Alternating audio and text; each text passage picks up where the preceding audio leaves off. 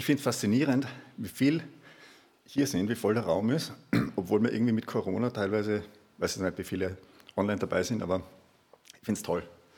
Ich finde es echt toll, dass da nicht vor ein paar Wochen noch viel leerer Raum war. Ihr kennt die Geschichte mit dem Glas Wasser. Halb leer, halb voll. Optimist sagt halb voll. Pessimist sagt halb leer. Der Mann in der Wüste sagt Wasser. Mal gelesen, Kapitalist sagt, verkaufen wir das Wasser. Was ist unsere Einstellung? Was ist christlich? Wie sieht Gott das? Der Text heute ist ein relativ bekannter Text, und zwar ähm, die ersten 21 Verse an sich vom Johannesevangelium. Wir werden aus Zeitgründen uns genauer jetzt nur die ersten acht Verse anschauen. Ich möchte aber trotzdem zumindest bis Vers 15 vorlesen. Es war aber ein Mann von den Pharisäern mit Namen Nikodemus, ein Oberster der Juden. Dieser Mann kam in der Nacht zu ihm, nämlich zu Jesus, und sprach zu ihm, Rabbi, wir wissen, dass du ein Lehrer bist, von Gott gekommen. Denn niemand kann diese Zeichen tun, die du tust, außer Gott ist mit ihm. Jesus antwortete ihm und sagte, Wahrlich, wahrlich, ich sage dir, wenn jemand nicht von neuem geboren wird, kann er das Reich Gottes nicht sehen. Nikodemus sagte zu ihm, wie kann ein Mensch geboren werden, wenn er alt ist? Kann er ein zweites Mal in den Bauch seiner Mutter und geboren werden? Jesus antwortete, Wahrlich, wahrlich, ich sage dir, wenn jemand nicht aus Wasser und Geist geboren wird, kann er nicht in das Reich Gottes kommen. Was aus dem Fleisch geboren ist, ist Fleisch. Und was aus dem Geist geboren ist, ist Geist. Wundere dich nicht, dass ich dir sage, ihr müsst neu geboren werden. Der Wind weht, wo er will, und du hörst sein Sausen, aber du weißt nicht, woher er kommt und wohin er geht. So ist jeder, der aus dem Geist geboren ist. Nikodemus antwortete und sprach zu ihm, wie kann so etwas geschehen? Jesus antwortete ihm und sagte, du bist der Lehrer Israels und weißt es nicht? Wahrlich, wahrlich, ich sage dir, wir reden, was wir wissen und bezeugen, was wir gesehen haben. Und unser Zeugnis nehmt ihr nicht an. Wenn ich euch das Irdische gesagt habe und ihr glaubt nicht, wie werdet ihr glauben, wenn ich euch das Himmlische sage? Niemand ist hinaufgestiegen in den Himmel als nur der, der aus dem Himmel herabgestiegen ist, der Sohn des Menschen. Und wie Mose in der Wüste die Schlange erhöhte, so muss der Sohn des Menschen erhöht werden, damit jeder, der an ihn glaubt, ewiges Leben habe. Direkt danach kommt der bekannte Vers, Johannes 3,16. Denn so sehr hat Gott die Welt geliebt, dass es einen einzigen Sohn gab, damit jeder, der an ihn glaubt, nicht verloren geht, sondern ewiges Leben hat.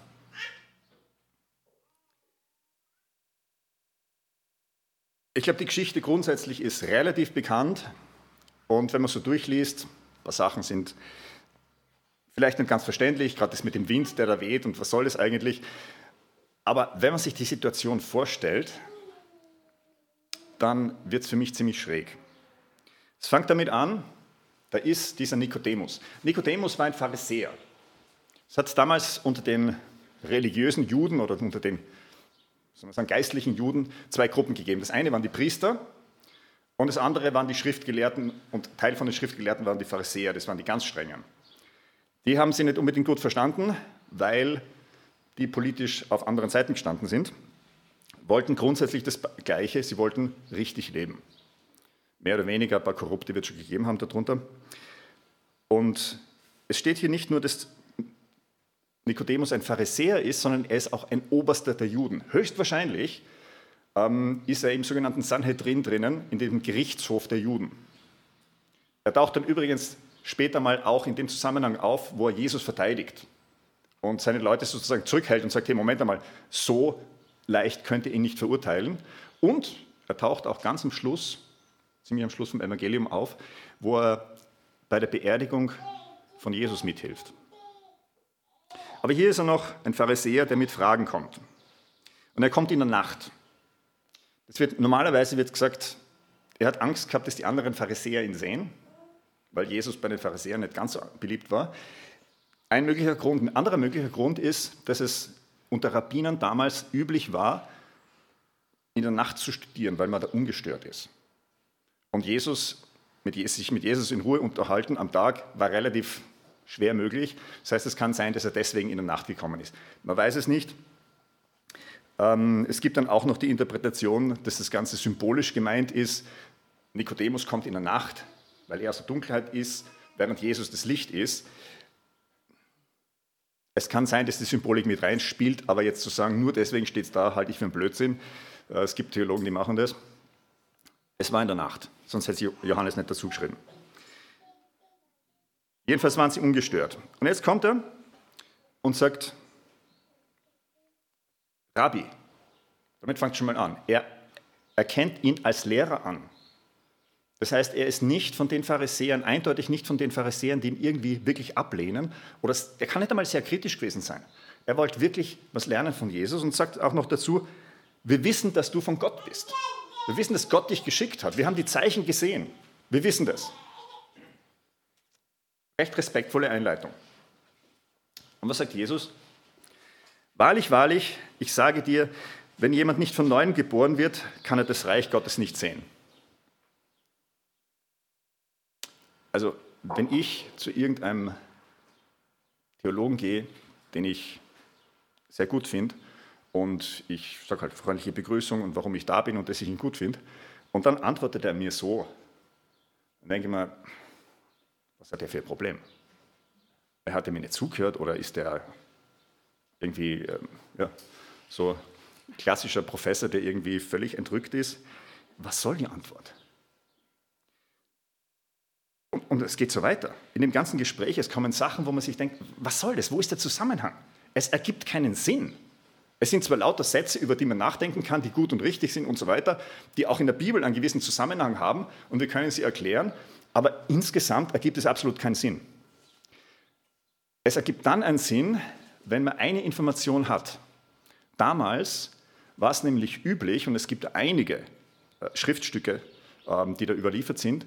Es war üblich, dass die Leute damals sogenannte Himmelsreisen versucht haben.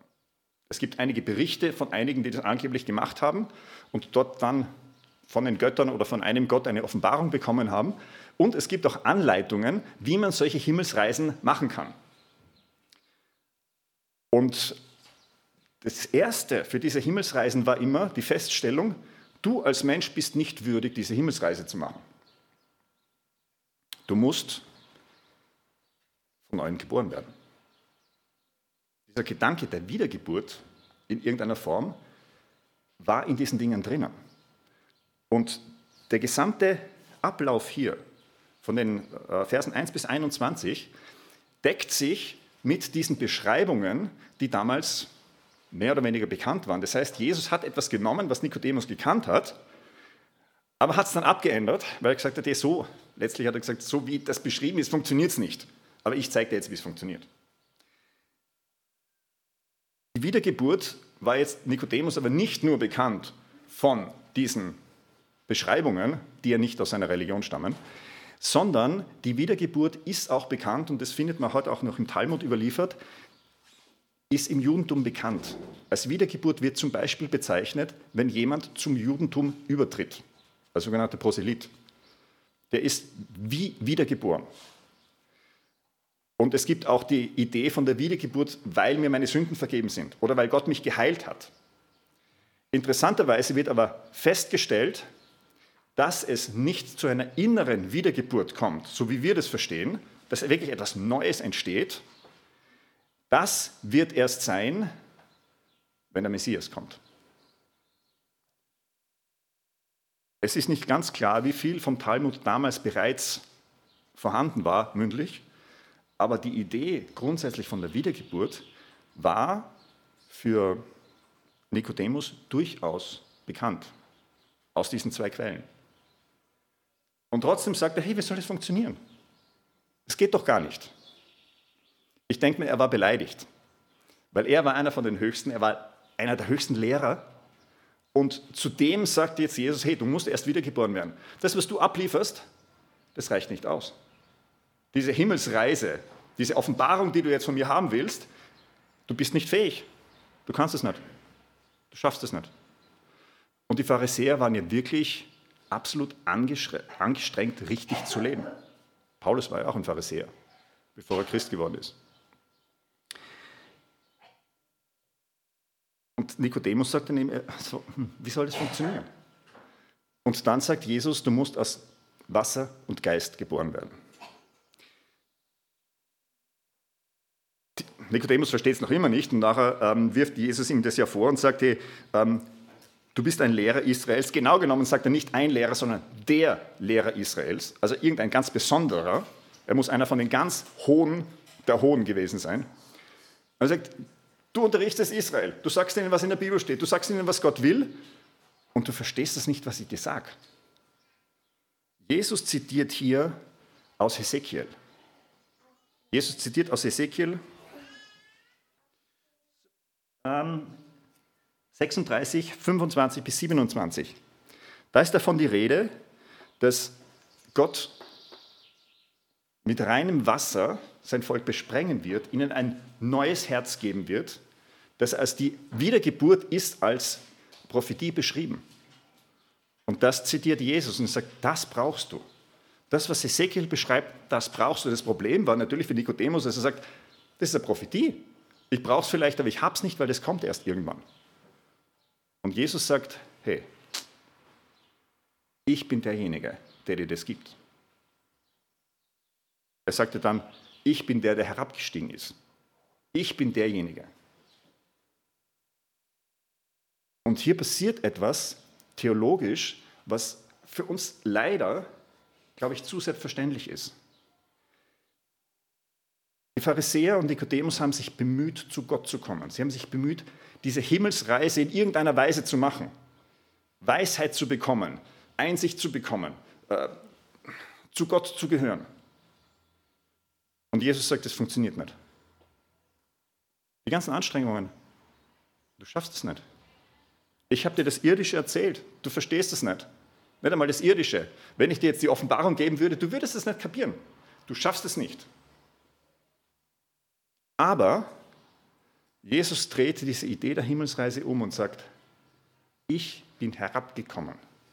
Das heißt, du musst nicht in den Himmel rauf, um die Offenbarung zu bekommen, weil Gott kommt zu dir. Das gesamte Evangelium ist in diesem kurzen Gespräch mit Nikodemus drinnen. Ich glaube nicht, dass er es damals schon verstanden hat. Ich gehe davon aus, dass er es an sich dann irgendwann verstanden hat, weil er sonst nicht bei der Beerdigung von Jesus dabei gewesen wäre. Ähm, ich gehe davon aus, dass er auch bei der Kreuzigung dabei war. Ich weiß es nicht. Aber Jesus dreht das Ganze um und sagt, okay, so, ich komme zu dir. Und das, was du brauchst, ist diese Wiedergeburt, die von mir kommt. Er sagt hier, was aus dem Fleisch geboren ist, ist Fleisch. Und was aus dem Geist geboren ist, ist Geist. Das heißt, das, was von dir kommt, ist Fleisch. Damit kommst du nicht weit. Du musst aus dem Geist, gekommen, aus dem Geist geboren sein und das heißt die Geburt von mir her, von Gott her. Nicht das, was du machst, sondern das, was Gott macht, ist das Entscheidende. Ivi ist übrigens gerade unterwegs, kurz Zwischeninformation. Ähm, wenn ihr Zeit habt zum Beten zwischendurch, äh, die Vicky hat gestern AstraZeneca bekommen und ihr geht es ganz schlecht, um es salonfähig auszudrücken. Und die Simone und die Ivi sind, sind jetzt gerade bei ihr, weil sie allein zu Hause ist und es einfach zu schlecht geht.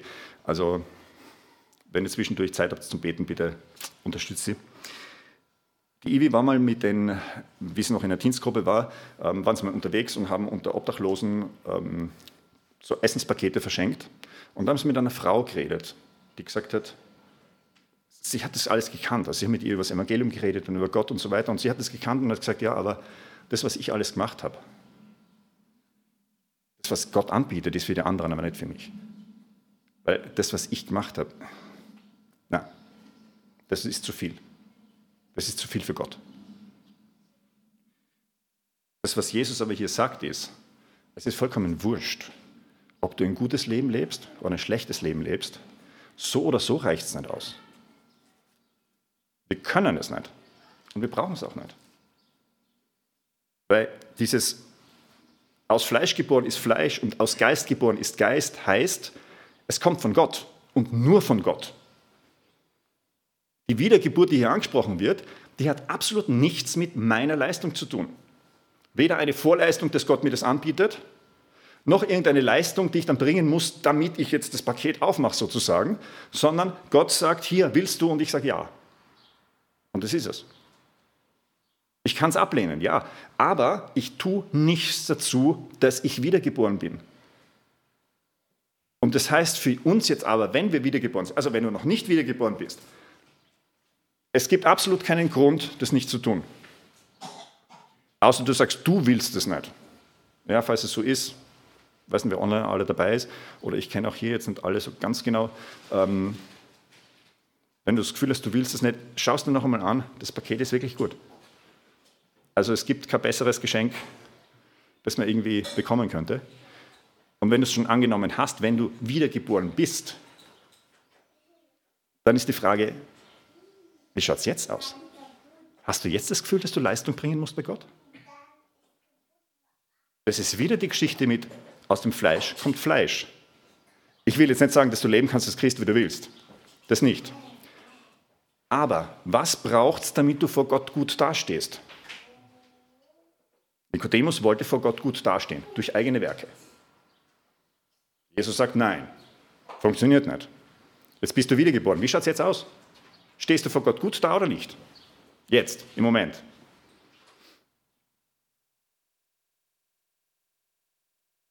Die meisten Christen, die ich so kenne, sind sehr vorsichtig zu sagen, ich stehe gut da vor Gott. Wenn ich wiedergeboren bin, bin ich aus Geist wiedergeboren. Das heißt, ich stehe gut da vor ihm. Punkt. Wenn ich sündig, wird die Beziehung zu Gott belastet.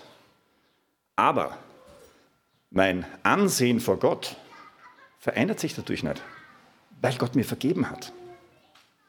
Die Wiedergeburt heißt, es entsteht etwas Neues. Und dieses Neue ist heilig. Das Verhalten nicht unbedingt, ja, das müssen wir noch lernen. Aber du als wiedergeborener Mensch bist heilig vor Gott. Ansonsten würde diese Himmelsreise, beziehungsweise diese umgekehrte Himmelsreise, sprich die Beziehung mit Gott, würde nicht funktionieren. In dem Moment, wo du mit Sünde dastehst, funktioniert die Beziehung zu Gott nicht. Das heißt, er nimmt dir die Sünde weg, letztlich bevor du sie getan hast, nämlich vor, vor 2000 Jahren. Du stehst vor Gott als wiedergeborener Christ da und du bist heilig.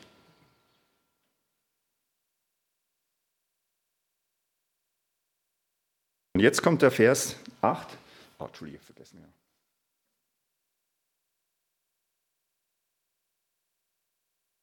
Verse 4 bis 8 hier. Jetzt kommt der Vers Nummer 8. Und der bedeutet, der weist hin drauf, was es jetzt bedeutet, wenn ich wiedergeboren bin. Wie geht es jetzt weiter? Was tue ich jetzt? Nikodemus ist in dem drinnen, ich muss was tun. Ich muss richtig leben und so weiter. Gute Geschichte, nichts dagegen einzuwenden. Aber warum? Tue ich es, um vor Gott gut dazustehen? Oder tue ich es, weil ich weiß, dass es richtig ist? Weil ich begriffen habe, dass es das ist, was ich tun soll, das, was funktioniert, das, wofür ich da bin, das, was mir gut tut, das, was meiner Umgebung gut tut, das, was richtig ist. Der Wind weht, wo er will, und du hörst sein Sausen, aber du weißt nicht, woher er kommt und wohin er geht. So ist jeder, der aus dem Geist geboren ist.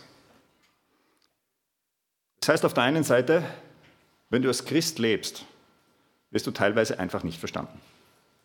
Ist so. Du weißt nicht, wo kommt er her, was will der eigentlich, wo geht er hin.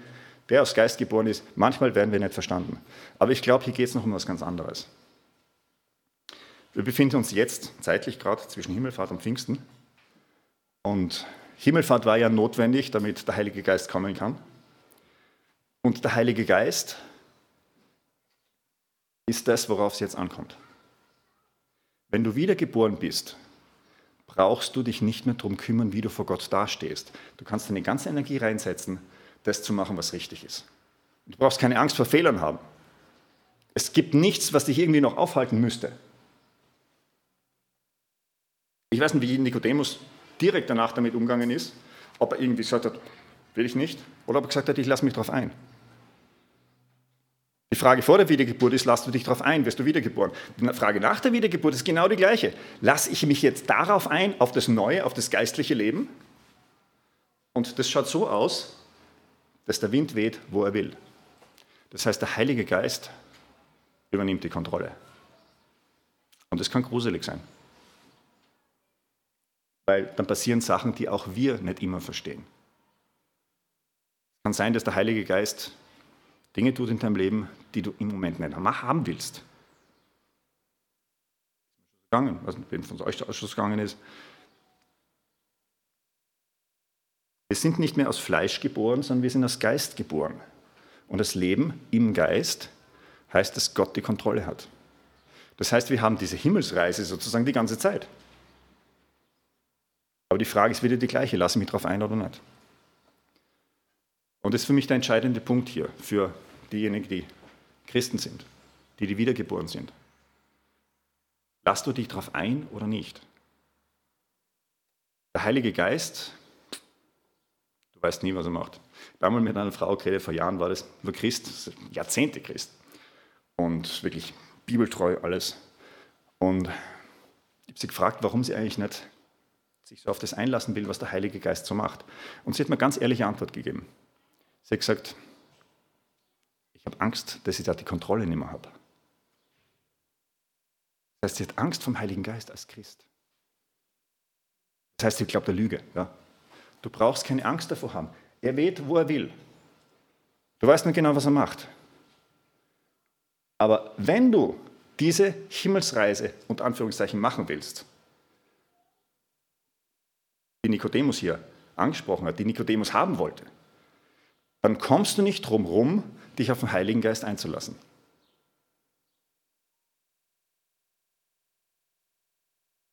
Von Wasser und Geist die Rede. Wasser ist die Vergebung. Wasser ist das, dass wir vor Gott heilig dastehen. Es ist noch mehr als das. Es ist nicht nur die Vergebung, sondern es ist auch, dass wir das Ansehen vor Gott noch zusätzlich haben. Nur die Vergebung, pff, bin ich bei neutral. Ja? Meine negativen Punkte sind weg. Jetzt bin ich bei null. Gott gibt mir das Ansehen auch noch. Das ist der Tod von Jesus Christus, der in meinem Leben da ist, als wiedergeborener Christ. Und der zweite Teil ist der Geist. Ich möchte euch wirklich herausfordern, ermutigen, auffordern, sein muss, in den Hintern treten, was auch immer, dass es einfach ausprobiert. Diejenigen, die Erfahrung haben, mach mehr.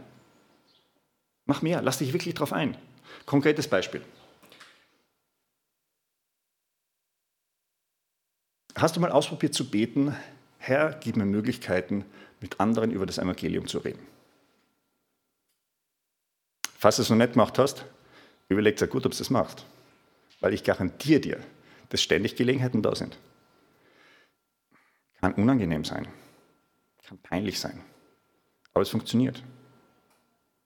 Und es gibt noch viel mehr, es ist dann in der Predigtreihe, wir werden noch drauf kommen, ähm, Thema Geistesgaben, Thema Heilungen. Wenn es keine Wunder gäbe, wenn es keine Wunderheilungen gäbe, dann würde ich schon mehrfach nicht dastehen. Wäre schon mehrfach gestorben. Gott tut das. Der Wind weht. Die Frage ist, willst du es? Willst du, dass in deinem Leben weht? Wenn man kann den Wind raussperren, Fenster zumachen, das war's. Willst du es?